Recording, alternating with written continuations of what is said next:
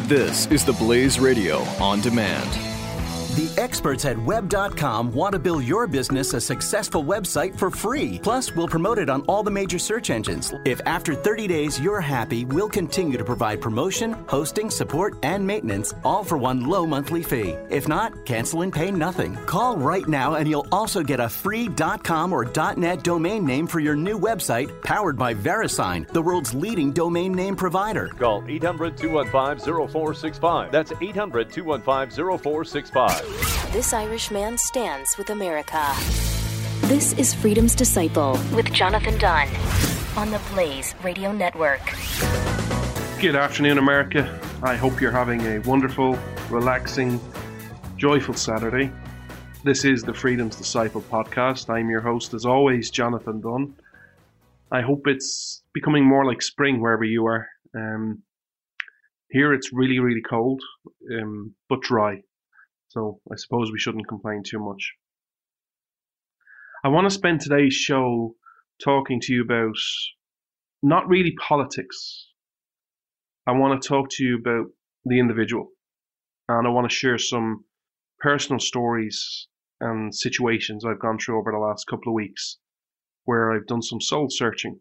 And I want to give you my mindset. And I want to ask you some very tough questions if you've been listening to this show for the last four or five weeks, you might have picked up on my mindset and what I've focused on has been somewhat different.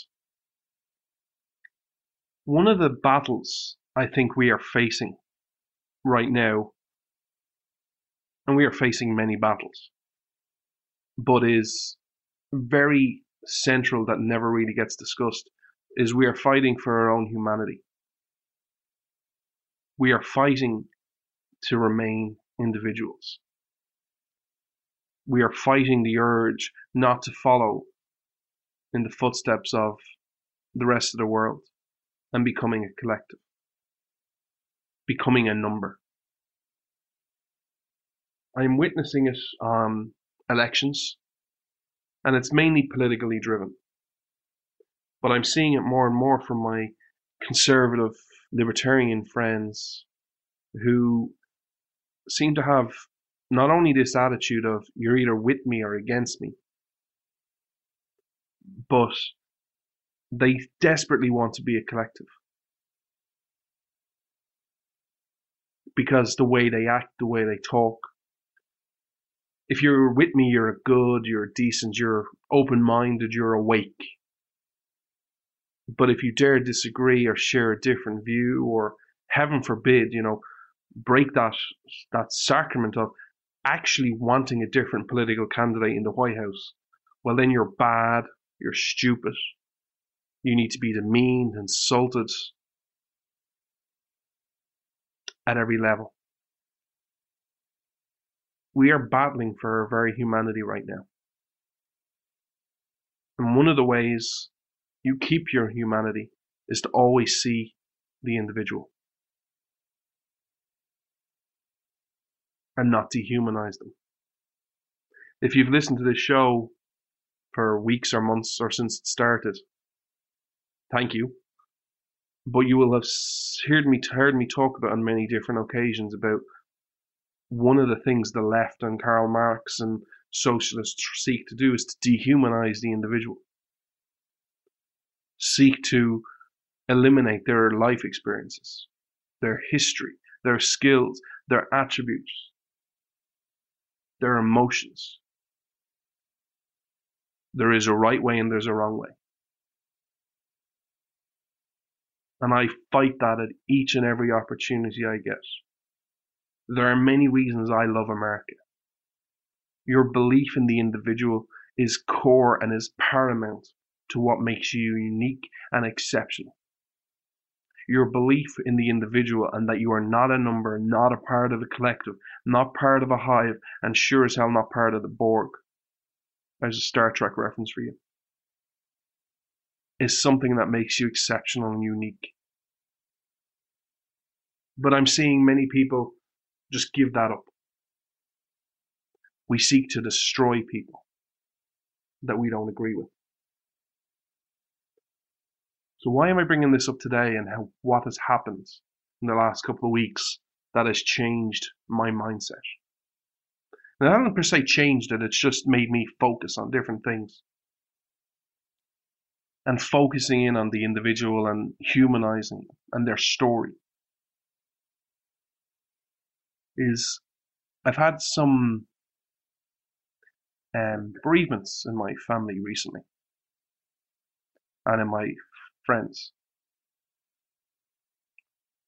And when you lose someone, thankfully, it's not immediate family, but there were a couple of cousins and, and a friend through a church that I know.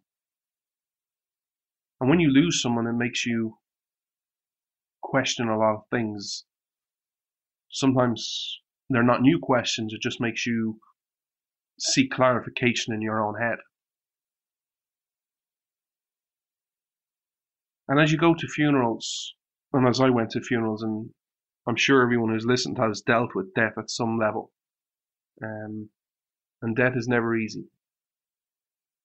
It's from as a Christian, it's it's tough because you got to find that balance of yes, you have your own personal pain and anger and hurt of losing someone and that fear of the unknown how will things change and how will you cope and how you how will you deal and what will be the new normal?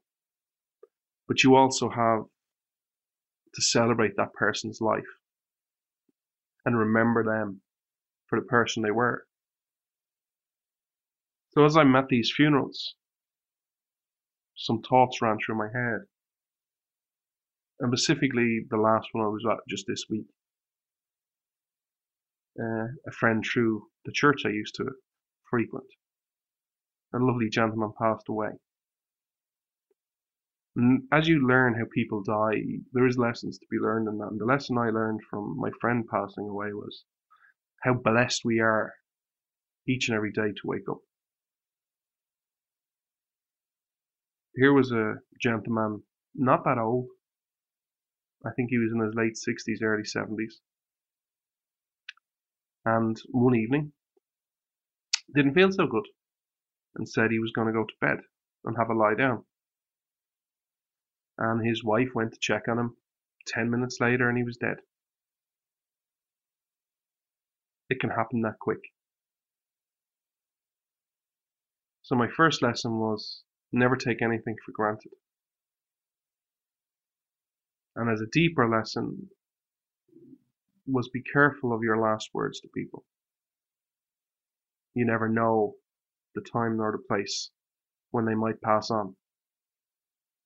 But as I was at his funeral, and I was in a different section to the to the family because I was involved in the actual funeral. So I was sitting in the front row of the opposite side of the family. And I'm looking directly across at his wife, at his kids, and their partners, their wives, grandkids, nieces, nephews, brothers, and sisters. I'm seeing them all mourn. And during that whole funeral, as I was praying, and I was looking at their story, and during the eulogy of of Hugh, I was listening to the stories of how he was involved with different people, I listened to his life story. What were his skills? What was he passionate about? Looking at their life story, how he was, how long he was married, his involvement in the community, his involvement in the church, looking at his friends and family who you could clearly tell left he left a big impact on.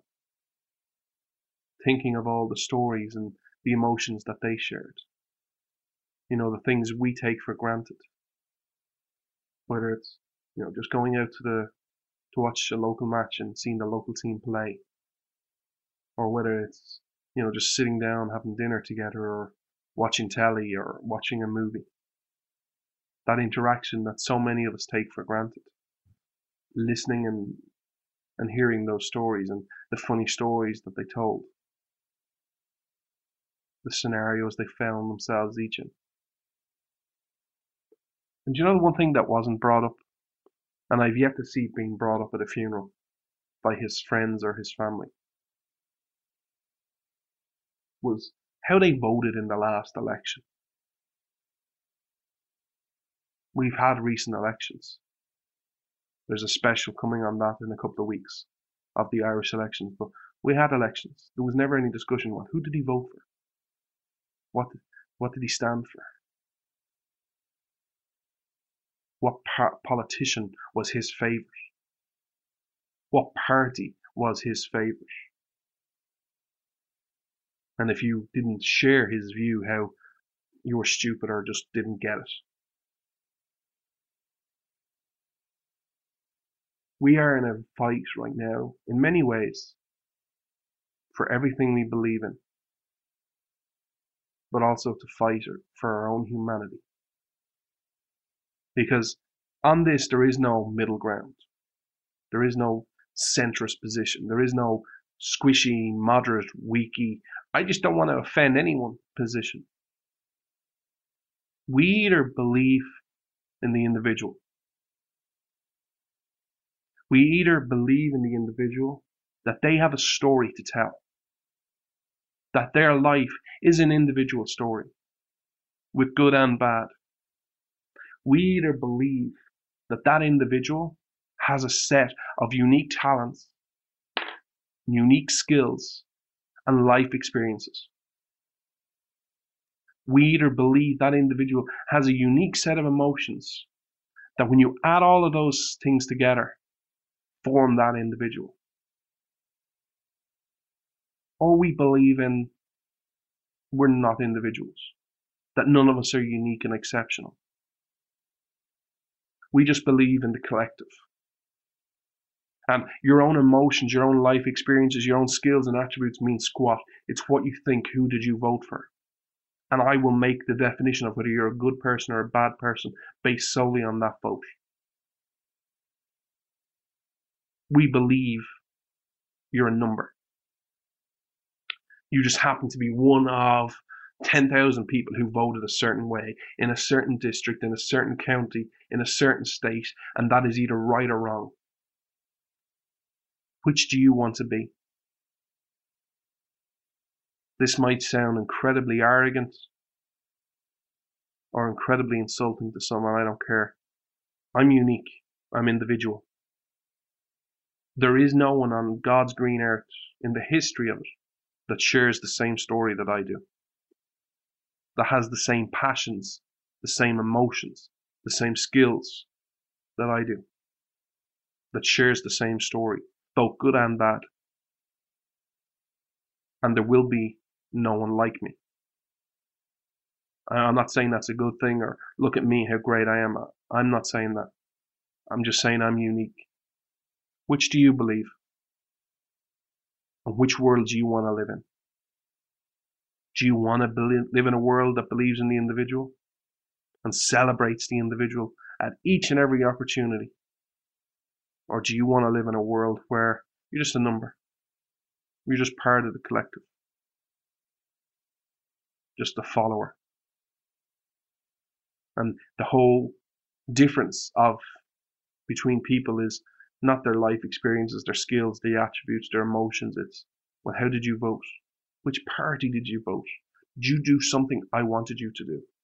And if you did, you're good, and if you didn't, you're bad, and you must be demeaned, insulted, and broken down at each and every opportunity. We are fighting for our humanity. We are fighting for everything right now. Which course do you choose? I'll be right back in a minute. Freedom versus freebies. This is Freedom's Disciple with Jonathan Dunn on the Blaze Radio Network.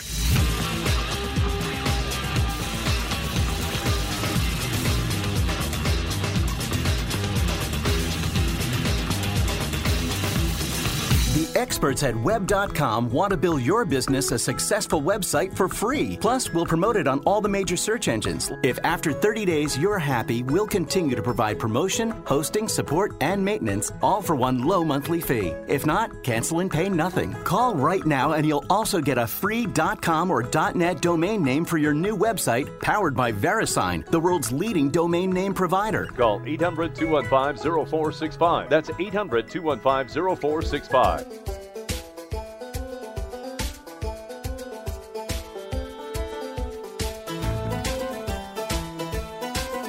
You're listening to Freedom's Disciple with Jonathan Dunn on the Blaze Radio Network. Thank you so much for sticking with me, America. Before we continue, I want to share some stories with you. I would ask you a personal favor. If you happen to listen to this show on iTunes, if you could consider leaving, making a rating and leaving a review, I'd really appreciate it. It helps with um, the standing of this podcast on iTunes. Um, or if you know anyone who happens to listen, um, please ask them to leave a rating. Uh, I'd really appreciate it. I want to continue on from the emotion of the first segment and share some stories with you and ask you to put yourself in my position or in other people's position and see how you would react. As I was at my friend's funeral, um, he was a Catholic. I heard a story that troubled me and made me question a lot of things. And I want to share that story with you. He was involved in the church in different ways. And he was a Catholic. And for those not familiar with Catholicism, one of the most important parts of Catholicism and been involved in the Mass is to be a Eucharistic minister, which is give out the bread and the wine, which they consider um, to be the body and blood of Jesus Christ. And several years ago, he was asked to be a Eucharistic minister. And he went along in the training and became one and was one till he sadly passed away. But it almost didn't happen. And I want to share the story why it nearly didn't happen. It happened because he had doubts. Those doubts didn't arise from not feeling worthy, not feeling he wasn't of good enough standing in the community. They didn't happen because he didn't want to. It didn't happen because of anything in his past or his emotions. He didn't feel he wasn't up to it or he didn't have the skills to do it or didn't, you know, have the spirit to do it. Now, the reason it nearly didn't happen was when I say this, I hope many people will feel it's kind of outrageous. The reason he didn't almost decide not to do it was because he had a little fear. And that fear was how would people perceive him giving out the Eucharist? Because he had a beard. Now, not just any beard, it was longer than, to give you an American example, longer than Phil Robertson's beard. It was a lovely beard. I, you know, I'm a man and I got no problem admitting you know, there's a bit of there was a bit of me jealous of his beard. It it was it took a long time to grow and you know, there's a little part of me that says, man, I wish I could grow a beard like that, but that's just not me but he had fear about how people would approach him and would they approach him? Would they ignore him or, you know, go to another person because he had a beard? Now, I've yet to find a reason or a person to come to me and say, so you're going to come to me, I'm going to say something to you, I'm going to put my hand in a chalice, I'm going to take out a, what they believe is the body of Christ and give it to you. How a beard inter- interferes with that, I don't know. But I also heard some people say they would never go to him because of that, because of his beard. And it made me sad. And when I heard this story, I thought, how silly of a reason. And how sad is it that people actually think like this? And it made me question how many other people are not being involved, not following God or not going for their highest good because of a reason that has absolutely nothing to do with it, but it's what society kind of feels at the moment, what people will actually think. How many people are we disillusioned from serving others because, well, I have a beard?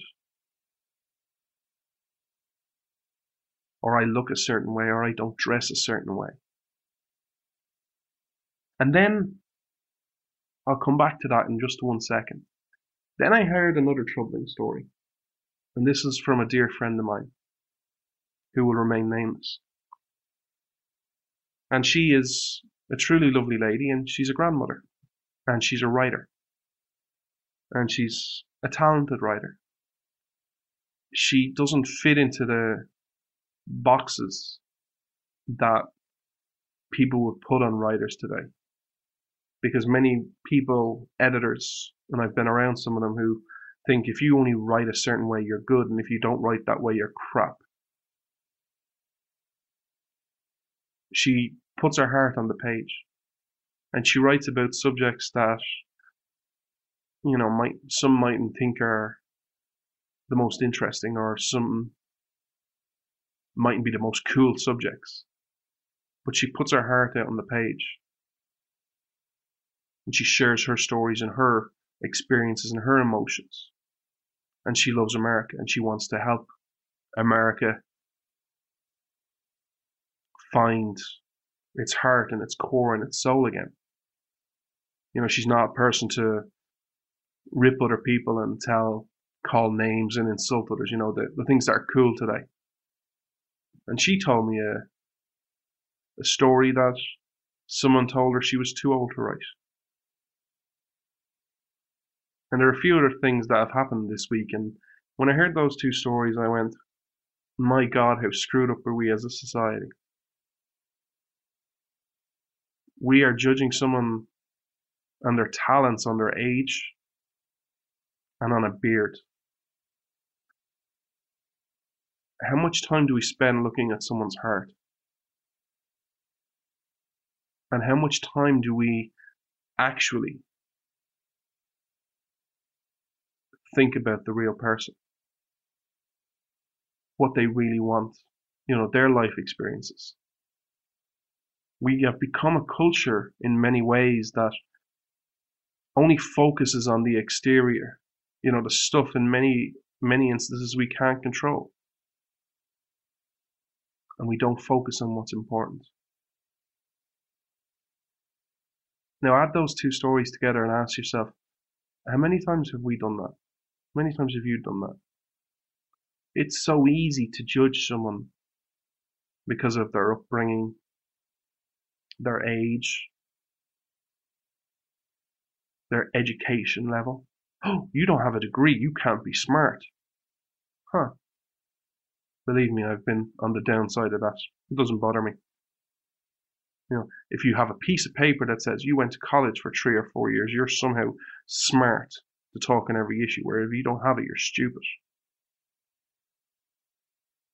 How many other ways? Oh, we judge you on your income. Well, you know, anyone that earns less than $50,000 a year is stupid or is a moron. We base it on winning. Well, how much do they win? Well, winning can be different to any different from person to person. Again, I go to sports. You know, winning for a pitcher can be throwing 200 innings. Winning for another pitcher might be winning 20 games. Winning for another pitcher might be closing 60 games, having, you know, closing 45 games and appearing in 60 games. Another pitcher might think winning is, I don't know, having an ERA of two. Winning for a batsman might be 200 hits, might be 30 home runs, might be 100 RBIs. I'm just using baseball because it's spring training and eventually I have to catch up with how the Yankees are doing. But winning can be different. Winning is different to everyone. But how often do we judge on the exterior and not on the heart of someone? How often do we judge based solely on things? I know I've said this many times today. How many times do we judge someone on their election and who they voted for or who they like and not on their heart? Let me finish up this segment by asking you one question and making a statement that some will consider controversial today, but I feel it needs to be said for this show. It should be common sense, but it's controversial in 2016. I don't hate any body who supports a candidate. Anyone is welcome to listen to the show. Anyone is welcome to, to tweet me or get in touch with me on Facebook. Just because you support a certain candidate doesn't make me question, have an opinion of you. I'll try and find your heart, your soul, your beliefs, your emotions. And let me give you an example of one politician right now. Sadly, this Tuesday didn't go quite as well for a candidate as they'd hoped. And that candidate is Marco Rubio. Now, could I hate Marco Rubio? I'm sure I could. I could talk about how Marco Rubio uh, wants to negatively impact my life because he supports amnesty and because he was involved in the Gang of Eight. And I could get caught up in my own personal emotions and go, he's making it harder for me to move to America and achieve my dream. I need to hate him. I need to demean him and insult him. I don't. I don't agree with his position on amnesty or the Gang of Eight. I also don't share his views on the Fourth Amendment and the NSA. That's okay. I don't hate him. I've never met the guy. My enemy is not an individual. Marco Rubio is not my enemy. Ted Cruz is not my enemy. Donald Trump is not my enemy. His supporters are not my enemy. My enemy is tyranny. My enemy is hate. My enemy is big government, and they are the positions I will try and fight, regardless of who supports them. But just because I speak out, just because I share fears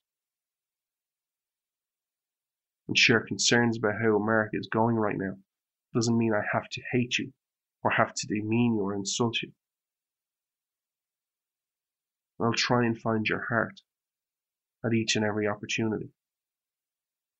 What way do you deal with people? What way do you get involved with people? Do you think I'm talking complete and utter nonsense? Or do you think the world is kind of going the wrong way right now?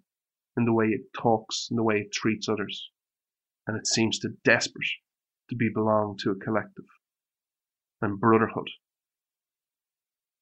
That is the question you have to ask yourself this weekend. That is the question you need to ask yourself, and ask yourself what you're you going to do about it? Because things don't get better by just sitting around. We need to act. And I, on that subject, I want to discuss something very important with you in the next segment the riots in Chicago and acting. I'll be right back, America. Please stick with me. You're listening to Freedom's Disciple with Jonathan Dunn on the Blaze Radio Network.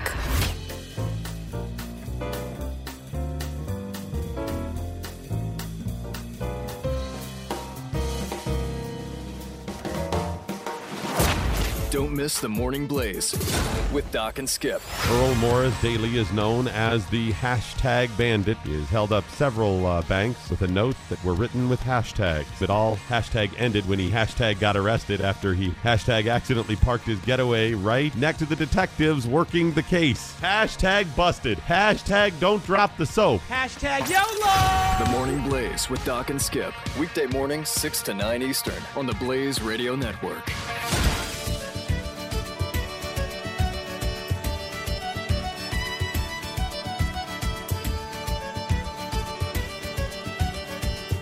Freedom's Disciple with Jonathan Dunn on demand on the Blaze Radio Network. Thank you so much for sticking with me, America.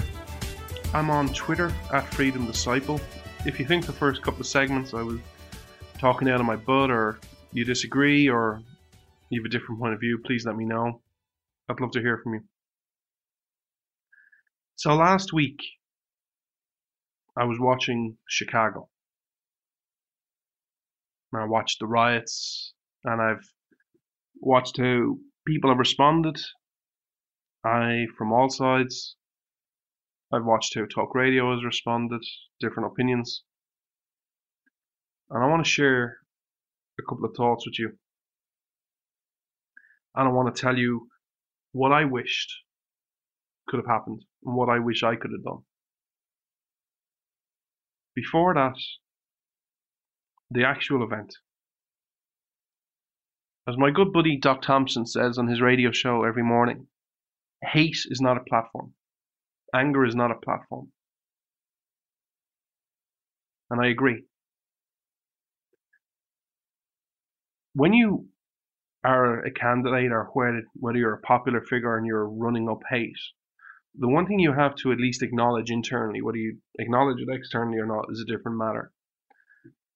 But when you run a platform on anger and hate, you have to understand one critical thing. You don't own exclusivity rights to that hate and that anger. When you build and tap into an anger and a hate, it's entirely likely, if not probable, that someone is going to tap into hate and anger to stop you. Especially when the people who are tapping into that anger first are conservatives and libertarians. If you think that many on the right can do anger and hate better than the left, I would strongly suggest you look at the history of the world. I hope you don't do anger better. Because I'm sure someone somebody might hear that statement and go, I can do hate anger than the left, we can do anything we want. That's not a good thing. That's not something to be admired. That's not something to put on a CV. I can do hate better than the left. But it's not exclusive to anyone. It's not hate doesn't belong to a certain race or a certain ideology or a certain group of people who are a certain age or of a certain background or of a certain education level. Hate can go anyway. Hate doesn't have to be rational. It can be as irrational as you want. Hate doesn't even have to be the solution. Hate can just use, be used to rile you up and get you to act in a certain way.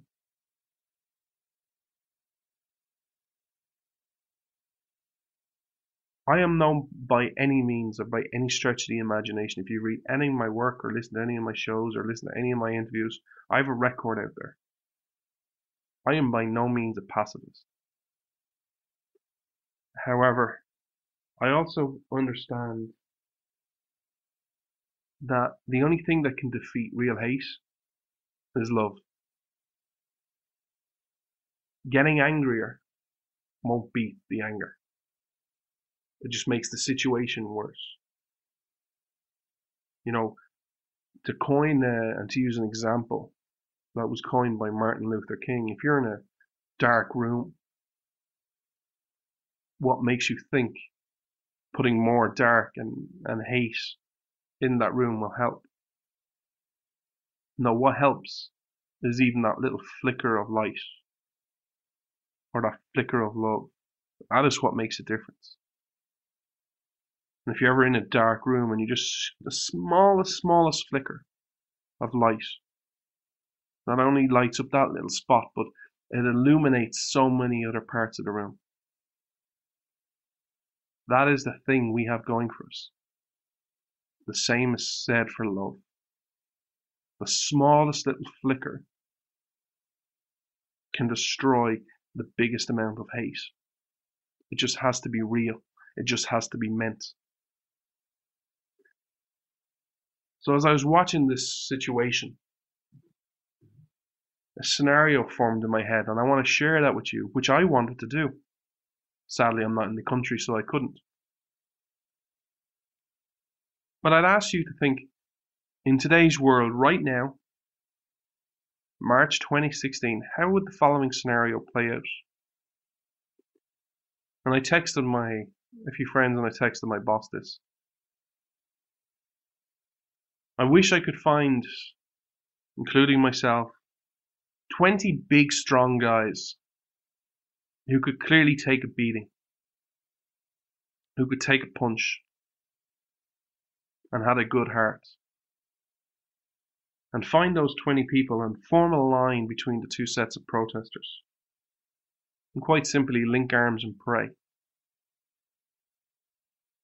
And pray at the top of our voices. Because that is what's needed and to show love. Now, the chances are in today's world, we might be assaulted or might get beaten or tomatoes might be thrown at us. But our job will be to stand there and not respond in kind.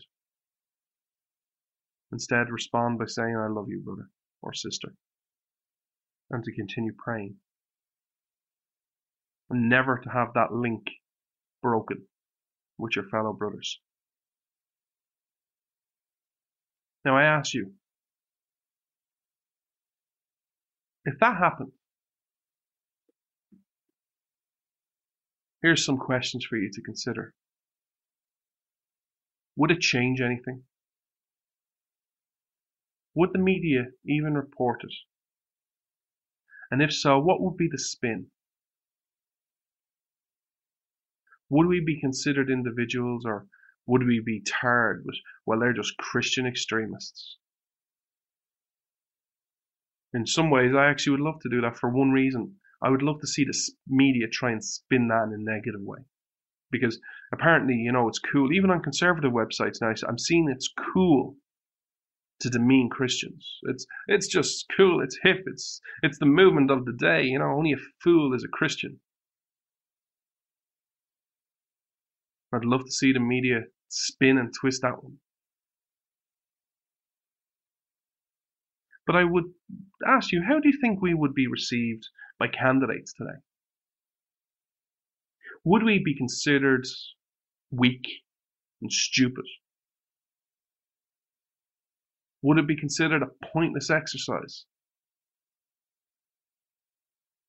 Would it be considered, I don't know, a good thing to do? Would it be considered a Christian thing to do?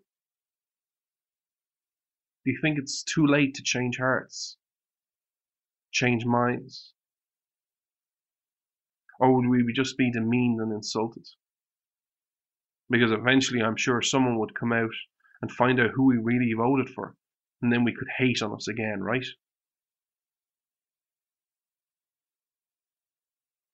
I really wonder how that scenario would play out. Maybe one day, if I'm lucky enough, I'll get to see and be there firsthand.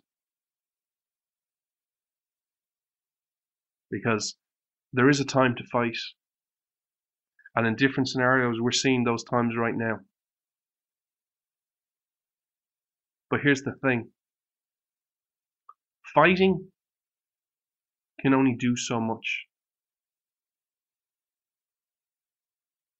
I see many occasions today to fight, the likes of ISIS, seeing those and reading those stories of those four nuns, seeing how they treat women,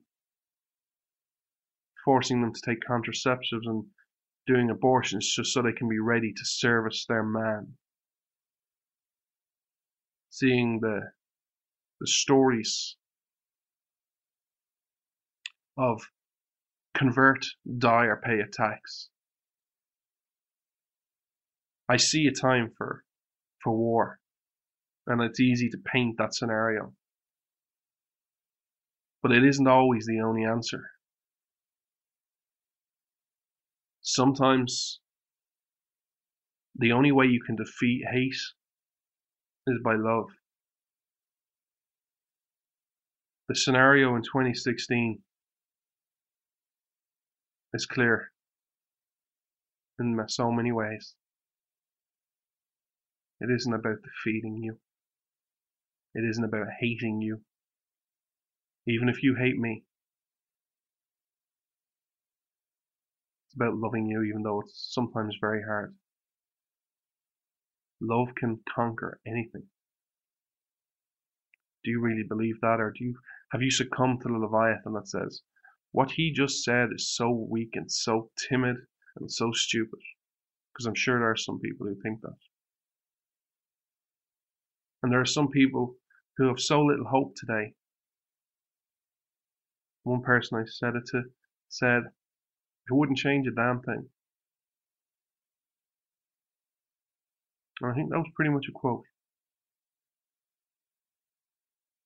I feel sorry for those people who have such little hope in humanity.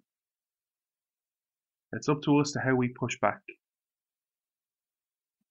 I've said this several times in today's show, but I really mean it. I think in so many ways today's battle is a battle for our very humanity. It really is. And I hope so many of you who listen to it consider saving your humanity and making a stand. I gotta take one last quick break, America, but I'll be right back. Freedom's Disciple with Jonathan Dunn on demand. The Blaze Radio Network.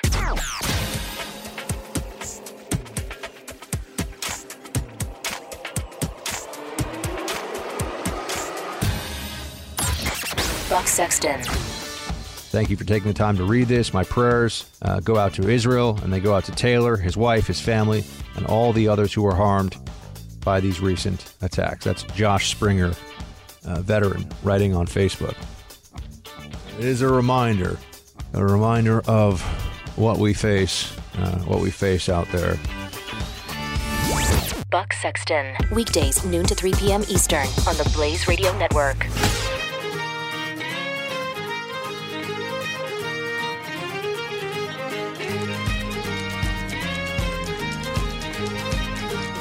Is Freedom's Disciple with Jonathan Dunn on demand.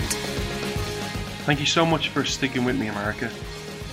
I want to finish off today's show by sharing a few more questions with you based around the soul, based around your heart. Before I do, just a quick programming note. There will be no podcast next weekend as it is Easter week. I'll be back the week after with a, a special show I'm working hard on and I've worked on for the last couple of weeks the Irish elections and sharing how what they stood for and to see and ask you how are you different as Americans? How is your society different today to a socialist society? And I hope you'll tune in for that and share it with your friends. But this is Easter week. This is the last week of Lent this coming week. There are many ways to judge a society. We are seeing them today. How do you judge people? Do you judge them by their beards, by their age, by their education level? Or do you judge them by their heart? How do we look at people? How do we define success? For many today, almighty success comes from the almighty dollar and winning.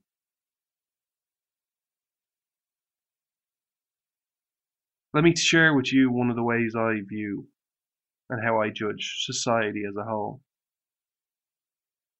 I'm a Christian, so scriptures are important. One of the ways I judge it, fairly or not, is this week, Easter week. And I look around and I ask myself one question. If you could get in Doc's time machine and transport this set of people back around 2,000 years and they were in the marketplace, what would they yell? Would they yell free Jesus or free Barabbas? What do you think? I know many people who listen are not Christians, and that's fine, but there are so many lessons to be learned, whether you're a Christian or not, from scriptures. And I constantly think of three. And I'm thinking of three right now, and I want to share them with you because to get you to think and to see what you want to fight for. I'm not here to tell you what to fight for. I'm here to get you to question yourself and to see what you are passionate about, what you want to do. And the three stories that I always remember when I'm judging, or not judging, but thinking about society. I just told you one. The crucifixion of Jesus. Would you choose Barabbas or would you choose Jesus? If you sit down and think about that for a few moments, it really is a frightening thought. The second one is the story of people demanding a king. How everyone else at that time had a king, and they wanted a king. And God said, Give them a king. Do you think you live in the times where you're demanding a king? Just look around. Are you demanding a king to look after you? Are you demanding a king to do all the hard work for you? Are you demanding a king to push right everything you think is wrong with the world? Are you demanding a king to absolve you of your duty and your responsibility to act and to make the world a better place? And then the third story is the children of Israel been freed under Moses. And they get out of captivity from Egypt. How many people today who live under tyranny of some description, if they were shown real freedom, would be thankful for it? Or how long would our kids and our grandkids and our older people wait until they turned on ever who that Moses was who gave you freedom? How long would it take for you, after achieving real freedom, to turn on it? because to quote scripture, well, at least in Egypt we ate well and we had meat. These are the questions I would ask you to explore this week because it's Easter week. And there is no political hidden agenda in this. This is the type of people you want to be. These are the questions I think are at the very core for the salvation of your nation. Do you want to be an individual or be part of the collective? Do you want Jesus and God in your life? Or do you yet again choose Barabbas? Do you want a king to do everything for you and make everything right? Or do you accept responsibility and do it yourself And then if you get all that real freedom and God blesses your land, because I'm one of those wacky, cons- I don't know what you call me, wacko bird or, you know, crazy scripture believing right wingers who actually believe America has a covenant with God. That if you re-establish that covenant, that the foundations in education and in principles are so strong in your people that you wouldn't reject that freedom and start questioning God because, well, at least we have meat and we have food in our bellies? Is your faith in principles that strong. This weekend and as we enter Holy Week, if I may be so bold to say this to you, look deep within yourself, look deep within your soul, and see what you truly stand for. And that you will stand for no matter what. Because we are going to start living in times where your real character is revealed. We are truly going to find out who the Sunshine Patriots are. We are going to find out who our real allies are, who our real friends are, and who the true believers are. It's going to get to a time where it's going to be so much easier to follow. Well, it's popular to think a certain way. It's going to be easier to just go with everyone else. Appeasement is one of the easiest things you can ever do. Appease someone. Go with the flow. The hardest course is to be that rock. To be that firm and saying, no, these are the things I believe are true. And I don't care who I go against. These are the principles I will stand for. I will stand against anyone or anything or any party because I believe in these. Now is the time to find your core, your beliefs, your emotions, your principles. These are the times we live in. You can sit around and think how, how sucky this is or how crap it is to be belie- to be born in these generations. And this time, 2016. Now is the time to be counted. Your soul is on trial. Let us not argue about how fair or how right that is. Let us worry and let us fight to do the right thing.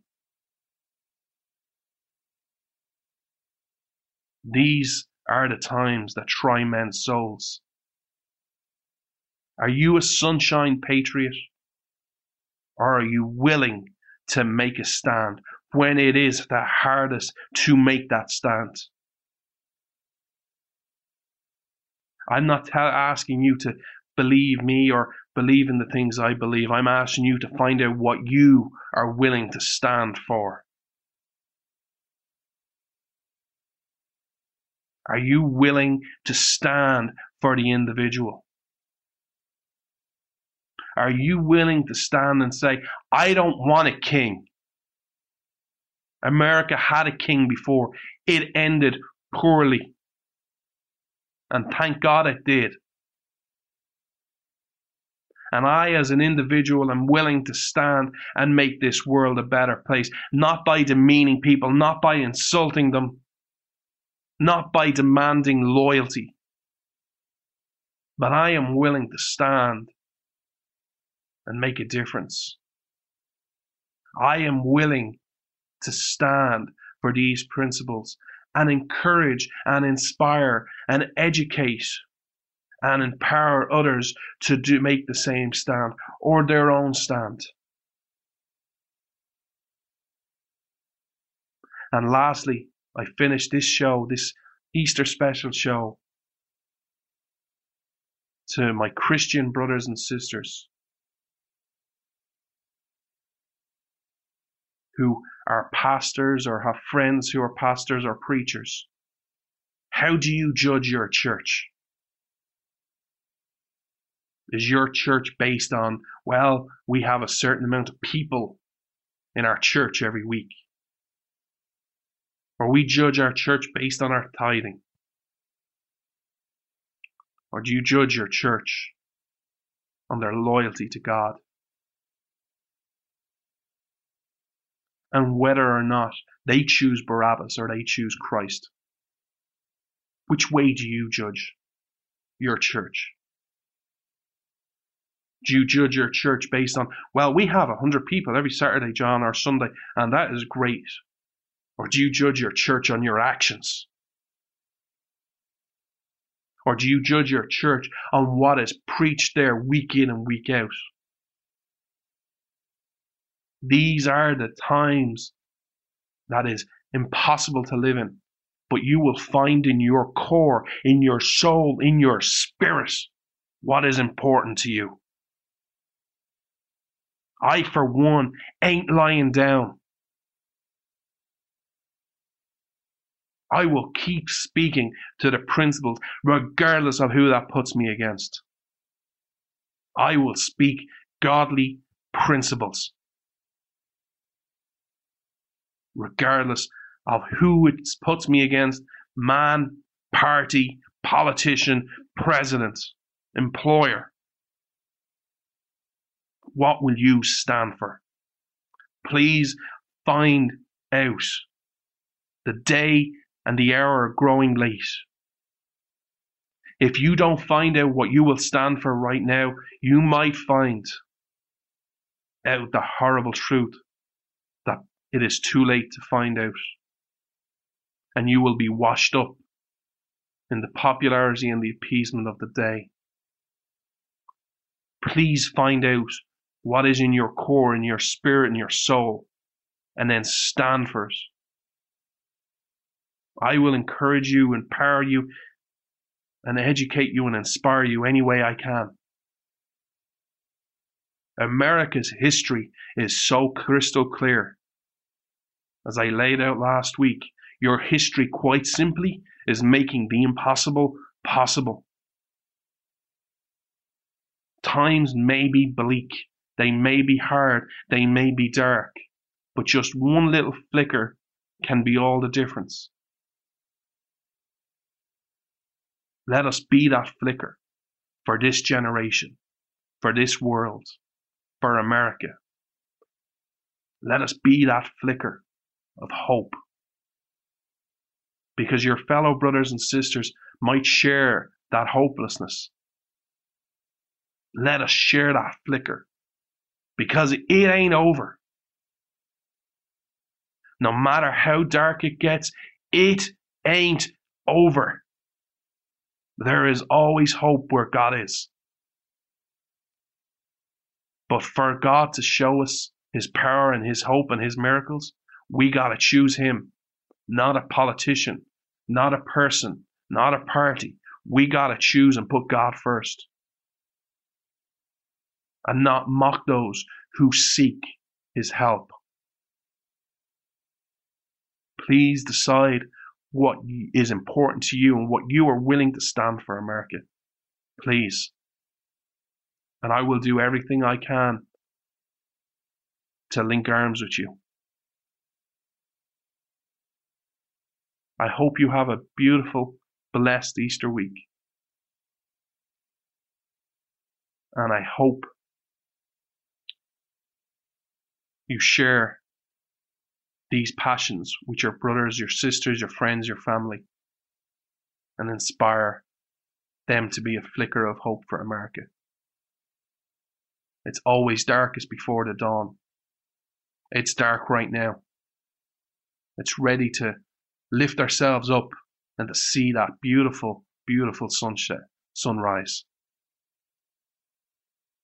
Please if you like this show, like it on SoundCloud or iTunes, share it, comment, get in touch. I'm on Twitter at Freedom Disciple. I would see you in two weeks, America, with some amazing shows. God bless you. And as always, God bless your police, your firefighters, your emergency personnel, and your vets. And God bless you, America, the great American people. America is great because of your people because your people are good. Never, ever stop believing that. God bless America. This is Freedom's Disciple with Jonathan Dunn on the Blaze Radio Network.